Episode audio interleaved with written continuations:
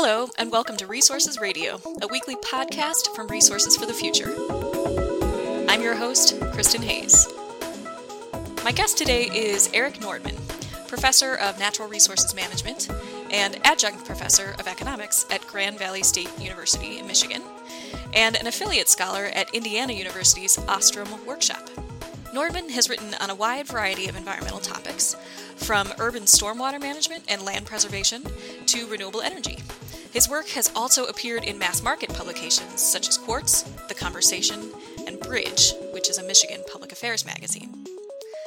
The topic of our discussion today is a book of Erik's published by Island Press in the summer of 2021 called The Uncommon Knowledge of Elinor Ostrom Essential Lessons for Collective Action.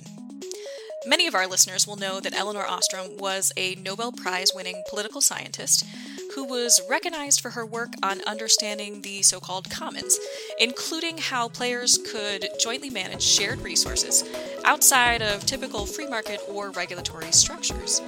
She showed that around the world, collective action is not only possible, but happening, and even thriving, and that can be fostered in ways that continue to be critically important today. Stay with us. Hi, Erik. Welcome to Resources Radio. Hello. It's a pleasure to be here. Great. Well, it's very nice to be chatting with you today about your book. Uh, but before we dive into that, can I ask you to share a little bit more about you, about your background, about the type of research you do? Sure. I've been a professor of natural resources management at GVSU since 2006, and I earned my graduate degrees at the SUNY College of Environmental Science and Forestry in Syracuse. I have a master's degree in forest ecology, and my PhD is in resource policy and economics. So I'm very interdisciplinary in the types of uh, research that I do and uh, the courses that I teach. Um, I teach courses in the social dimensions of resource management, including natural resource policy and environmental economics. Wow. All right. Well, you cover a lot of territory, which is great. And I think that may give me uh, a little bit of a clue to the next question I'm going to ask you. But um, you are clearly a fan of Elinor Ostrom's. I'm assuming that's one of the reasons you chose to write a book about her. Uh, but how did you first decide to write a book that focused on her contributions? That's a great question. Um, you know, I read Governing the Commons, her landmark 1990 book, when I was a graduate student, and I've taught about Ostrom's work in many of my classes. Um, but it really wasn't until 2016 that I uh, had an idea for a project and was going to use some of Ostrom's ideas to study that. The project unfortunately wasn't funded, and then I had an, a sabbatical coming up, and I thought, well, what am I going to do next for my sabbatical? And I thought, you know, when I talk about this to my undergraduate students, I often have trouble finding a resource that's appropriate for them. Um, you know, Ostrom herself wrote extensively. Uh, she wrote many books and articles and collaborated with lots of folks. Um, and other people have written great books about her, but they're aimed at a more academic audience. So I thought that maybe I could write a book that introduces Ostrom's ideas to a broader audience, inspires them, and um, you know, I could even bring that project that didn't get funded and make that into a chapter of the book. Mm-hmm, mm-hmm. So you were very interested in her contributions, uh, but it seems like you were also interested in her life. And I guess I'd, I'd characterize it as the book is a bit sort of genre bending, um, and as one of the back book cover quotes notes, the book is, quote, part biography and part theoretical exposition. So, in other words, you know, readers learn a lot about Elinor Ostrom as a person, but they also learn a lot about the collective management of shared resources as a subject of kind of intellectual interest. So, so why was it important to you to get both of those pieces in? Um, you know, her her personal history and her academic pursuits, and and how did they inform each other? Sure. Well, I was really inspired in writing by uh, Elizabeth Kolbert's work. Uh, she's written Under a White Sky and The Sixth Extinction and um, Field Notes from a Catastrophe. And I really like that approach where Kolbert, as a journalist, you know, talked to scientists in the field who are experts in this. So I kind of wanted to tell the story of Ostrom's ideas from the perspective of the people in the communities that she studied the farmers in Spain, the lobster harvesters in Maine, um, people that live in forest communities. Um, So that's kind of like where the idea came from. And I think it it helps humanize the story. I think if you're just, you know, reading Governing the Commons, um, which is, you know, a, a fantastic achievement um, in a landmark book, but you might get the sense that these ideas just dropped into her head. But they're really the culmination of 25 years of studying different resources, jumping from different topics, because she, you know, studied Los Angeles groundwater as a graduate student, but then was into municipal service provision and police studies and then she comes back to natural resources so you know in telling the the story of how this unfolds you get a sense of her you know intellectual journey mm-hmm. Mm-hmm. yeah i think that's really important and i i i like that emphasis on um, the accumulation of knowledge across all of these different fields, which I think again, you know, reflects your own diverse interests here and how that can actually lead to new insights in ways that maybe just staying in one lane your whole life doesn't, you know. So I I I really enjoyed personally the diversity of examples and then also the the interweaving of a little bit of her life story, which was an interesting one. So Yeah, her and her life story really is significant, you know. Um she was the first woman to win the Nobel Prize in Economics in 2009.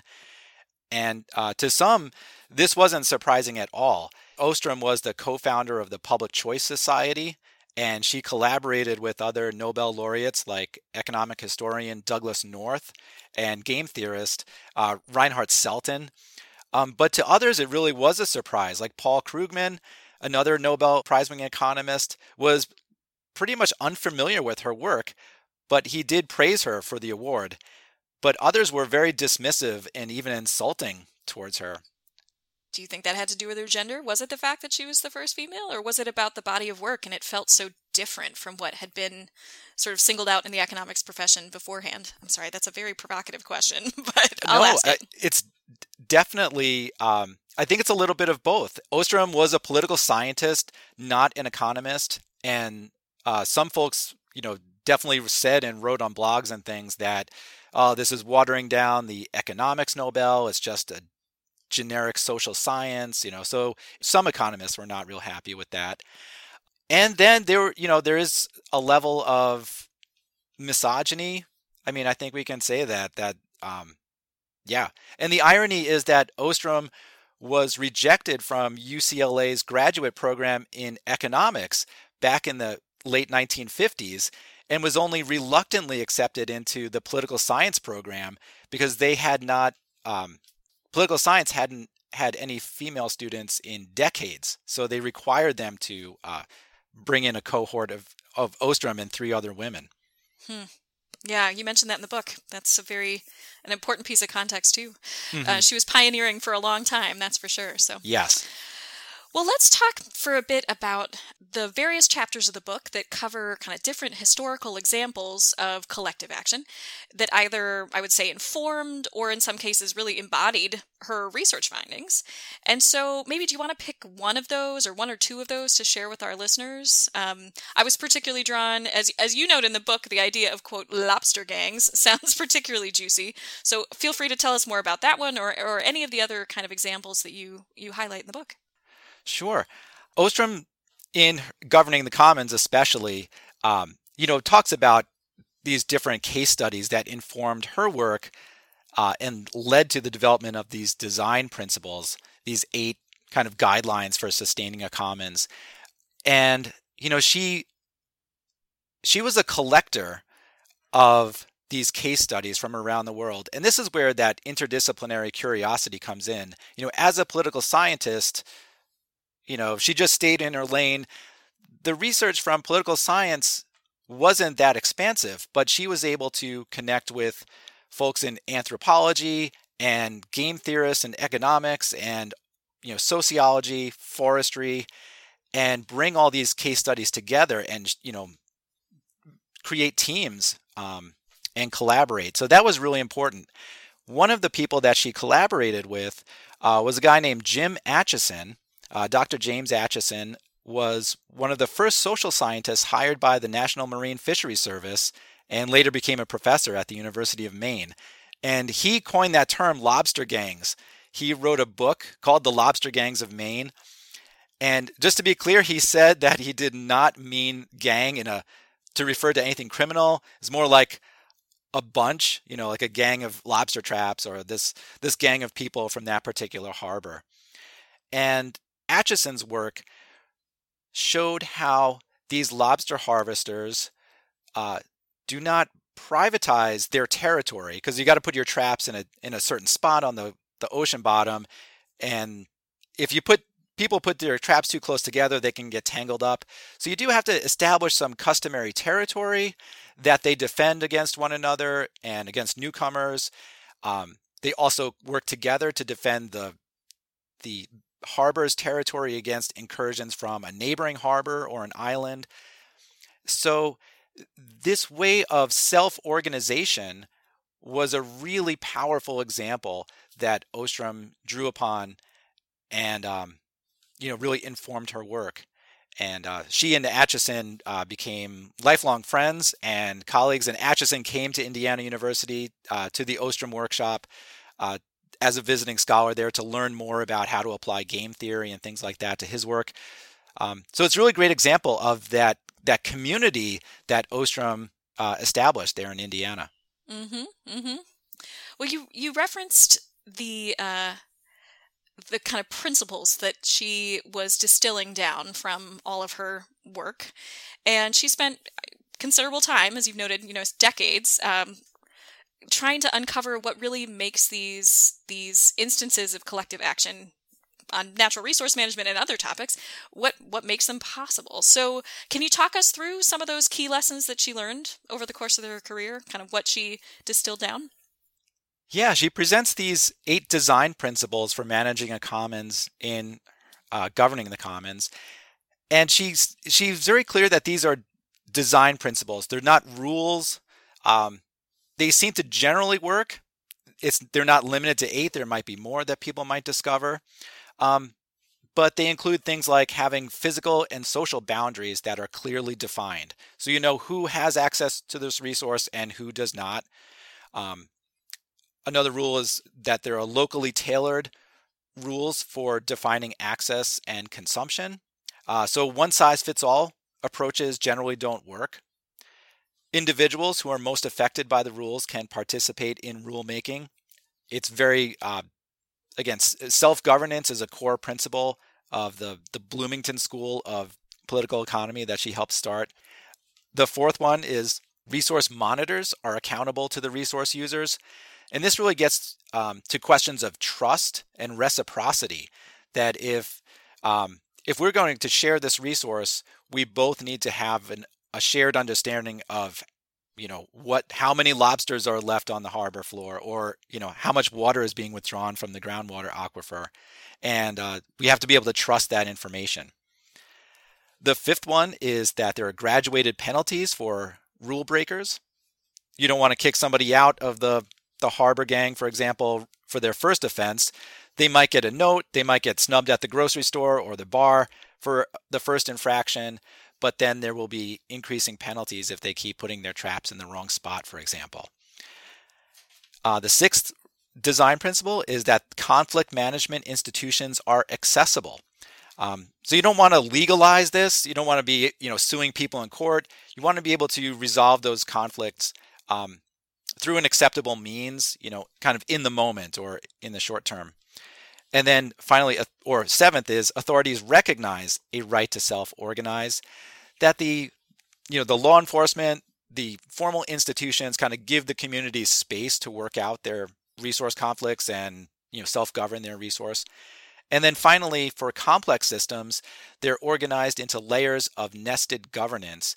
This is a concept that Ostrom called polycentricity, it's a lot like federalism in our uh, national government, where you have nested layers of decision making, um, and it allows for policy experimentation, having you know locally tailored solutions and things like that. Can I ask you a little bit more about trust? Yes. I, I can certainly understand why that was very central to um, to making any of these arrangements work. And so, does Dr. Ostrom's research sort of reveal any of the ways that that trust is actually built or maintained uh, in a way that allows the you know the collective action to flourish? Yes, she. This was a, a, a big topic for her, very important, and she often used the phrase, "Nobody wants to be a sucker."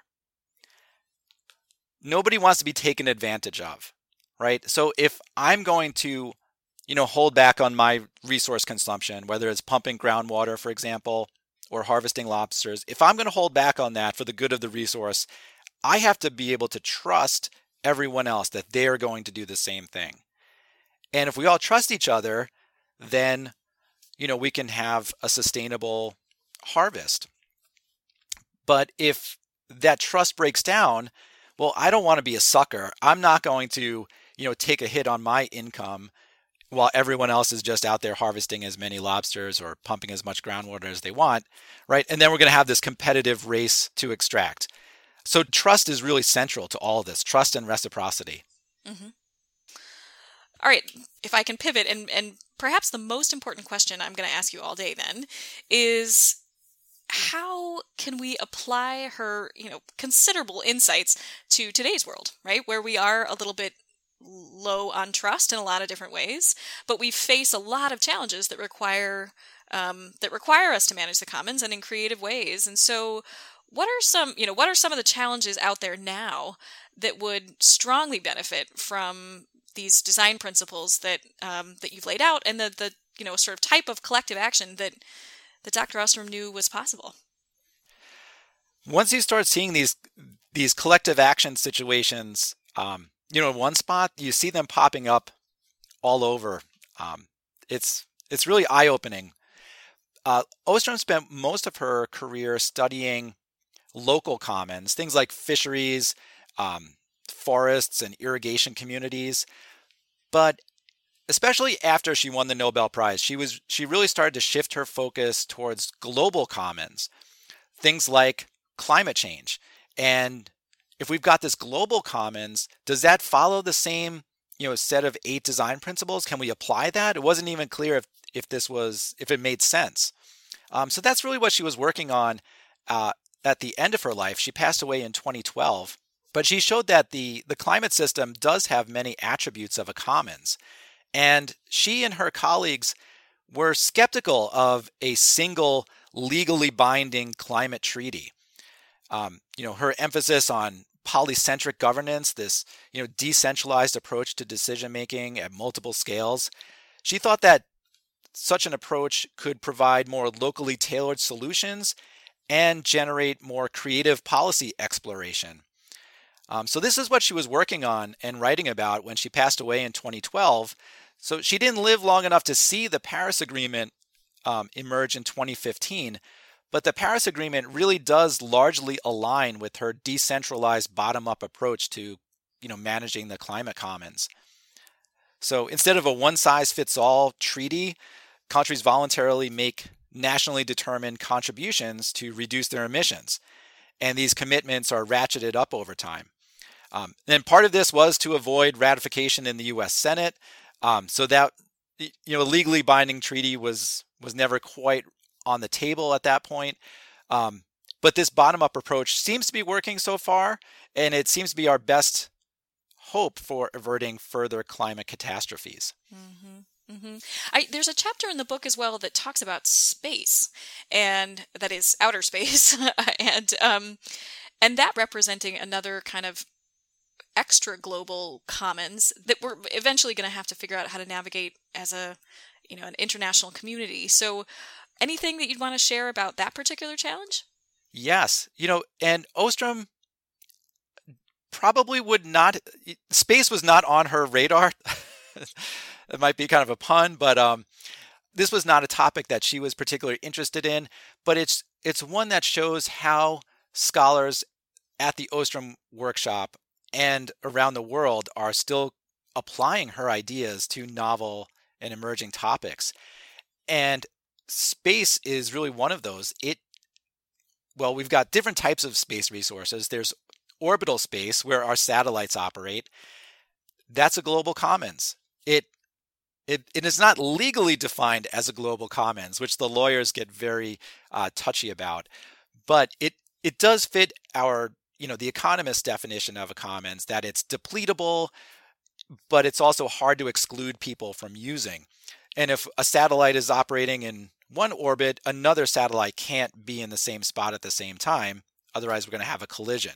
So that resource needs to be carefully managed and coordinated, or else we're going to have crashes, which do happen, and you get space junk, you know, debris that's just flying all over, and that can create cascading collisions and could ultimately, if it gets out of control, um, just destroy the entire um, orbital space in a it's called the Kessler syndrome after uh, a NASA scientist that came up with it.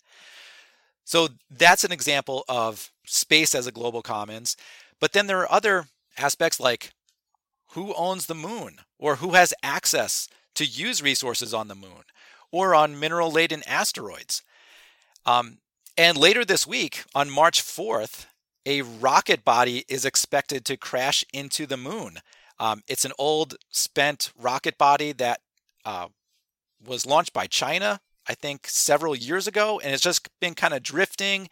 And now it's been caught in the gravitational pull of the moon, and it's going to crash on March 4th. So, another timely example of, of how space is an important resource, but if we're not careful, it can be depleted like other commons. And Ostrom's research is kind of pointing the way on how we can collaborate at a global level to manage this important resource. Mm-hmm. Yeah, it's strange to think of space as sort of a a limited resource, but in the context of the things that you're talking about, you know, orbits and um, and and just competition for specific parts of space, mm-hmm. then you know that becomes very critical. Do you think the it seems to me that it'd be very difficult to build a small community that could focus on this and this really cries out for sort of nested layers of of management or is there anything else you can sort of draw from her work about how management of space might look yes so this is a good example of you know this collaborative approach in the old days you know it was just the united states and the soviet union and then later china um, there were there really was a limited number of entities that were you know putting up satellites, for example. Um, but now that's been democratized and also privatized. So you have government actors, you have private sector actors, you have nonprofit NGOs that are involved. Um, so that really shows how, you know, the whole range of civil society institutions can be engaged to manage a resource. And um, this is in contrast with the, you know, the wisdom of the 20th century, the conventional wisdom, was that, well, a commons will be ruined unless you either privatize it and let the market figure it out or have governments you know impose regulations on actors because the thinking was that you know the the resource using community could not come together uh, to govern themselves and ostrom said that's that's not true there are thousands of cases you know that she documented where they had come together and that is very much what we see in the outer space realm today. Mm-hmm, mm-hmm. That's a great encapsulation, I think, of, of her legacy in the field of economics, sort of you know, going against some conventional wisdom about what options are available for problem solving. Are there other ways in which you would characterize that legacy? You know, she wasn't an economist, as you've mentioned and as you wrote about in the book, but she clearly did leave a significant legacy on the field. And, and as a bunch of resource economists here at RFF, of course, that's of particular interest to to us and, and many of our listening audience. So how, how would you characterize that legacy? Yeah, her work has, well, I should also say that she collaborated extensively with her husband, Vincent. They were really a team. Um, Vincent was the more theoretical political scientist, and Elinor was the more the practical one. Um, but they really did uh, work as a team together, and a lot of their research focused on institutions, which are kind of like the rules of the game that guide repetitive behavior. And that institutional approach really is that crossover between economics and policy. In political science, they call it political economy. In economics, they call it institutional economics, but that's where economics and policy meet in this defining the rules of the game. And they had the Ostroms and their colleagues at that Ostrom workshop had their own way of thinking about this, and it's been named the Bloomington School of Political Economy. Um, to contrast it with the Rochester School and the Virginia School. So, you know, the people in Bloomington have their own approach to studying these problems, looking at it through an institutional lens. And the Ostrom's legacy really is in establishing this global community of scholars. They invite, you know, people from all around the world uh, to come and learn in Bloomington at Indiana University, like I did when I was a visiting scholar on my uh, sabbatical. And they called their research center a workshop very intentionally. Vincent was an amateur woodworker, so he very much was in tune with um, himself being an apprentice to a master carpenter. And he learned the trade and practiced this. And he wanted to take that same approach um, to the intellectual community that they started uh, in Indiana. So they intentionally called it a workshop where you know young people or you know established professionals like myself can come and learn as an apprentice and learn the skills of their trade. Um, so I think that is a that sense of community, um, an intentional community, is really powerful, and that's probably their biggest legacy.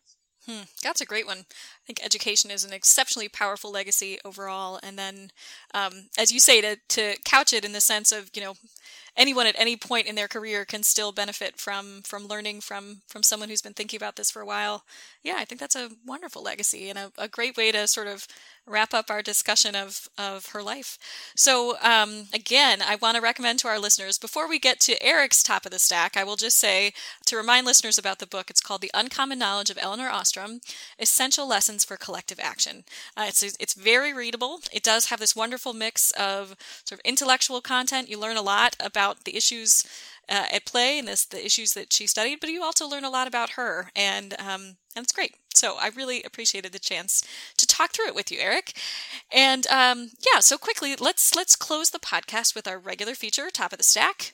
Top of the stack is a pretty flexible opportunity to recommend some more good content to our listeners. So certainly, you know, we'd welcome recommendations on this topic, but really anything that's on the top of your stack is sort of fair game. So uh, tell us what's on the top of your stack. Sure. For readers who want to learn more about Elinor Ostrom and Commons research, there are two fantastic books that recently came out. One is the Cambridge Handbook on Commons Research Innovations, edited by uh, Sheila Foster and Chrystie Swiney. And I believe Sheila has been on some RFF uh, environmental justice podcasts and webinars recently. Um, so your listeners might be familiar with her work. And Jayme Lemke and Vlad Tarko have a book called Elinor Ostrom and the Bloomington School Building a New Approach to Policy and the Social Sciences. Both of these are geared towards more academic audiences, but they really get into, um, you know, be, beyond just the the natural resource commons that I kind of focus on because that's my background. They really get into why her work really resonates across, um, you know, the political science field. And then uh, I'll give you one last recommendation, and that is a book I'm reading right now called Fixing Niagara Falls Environment, Energy, and Engineers at the World's Most Famous Waterfall. And this is really interesting. Um, I've been to Niagara Falls myself a bunch of times and had no idea on how engineered the whole system is.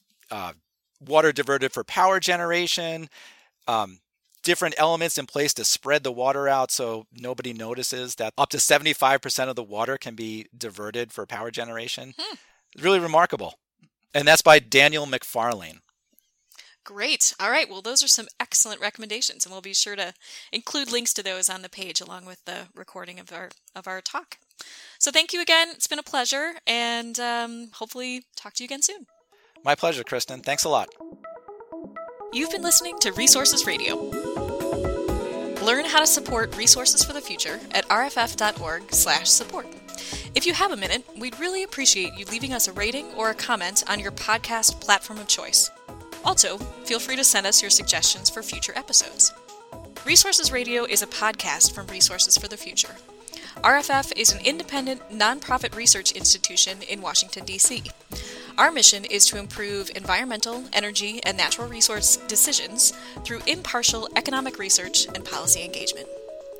The views expressed on this podcast are solely those of the podcast guests and may differ from those of RFF experts, its officers, or its directors. RFF does not take positions on specific legislative proposals. Resources Radio is produced by Elizabeth Wasson with music by Daniel Ramey. Join us next week for another episode.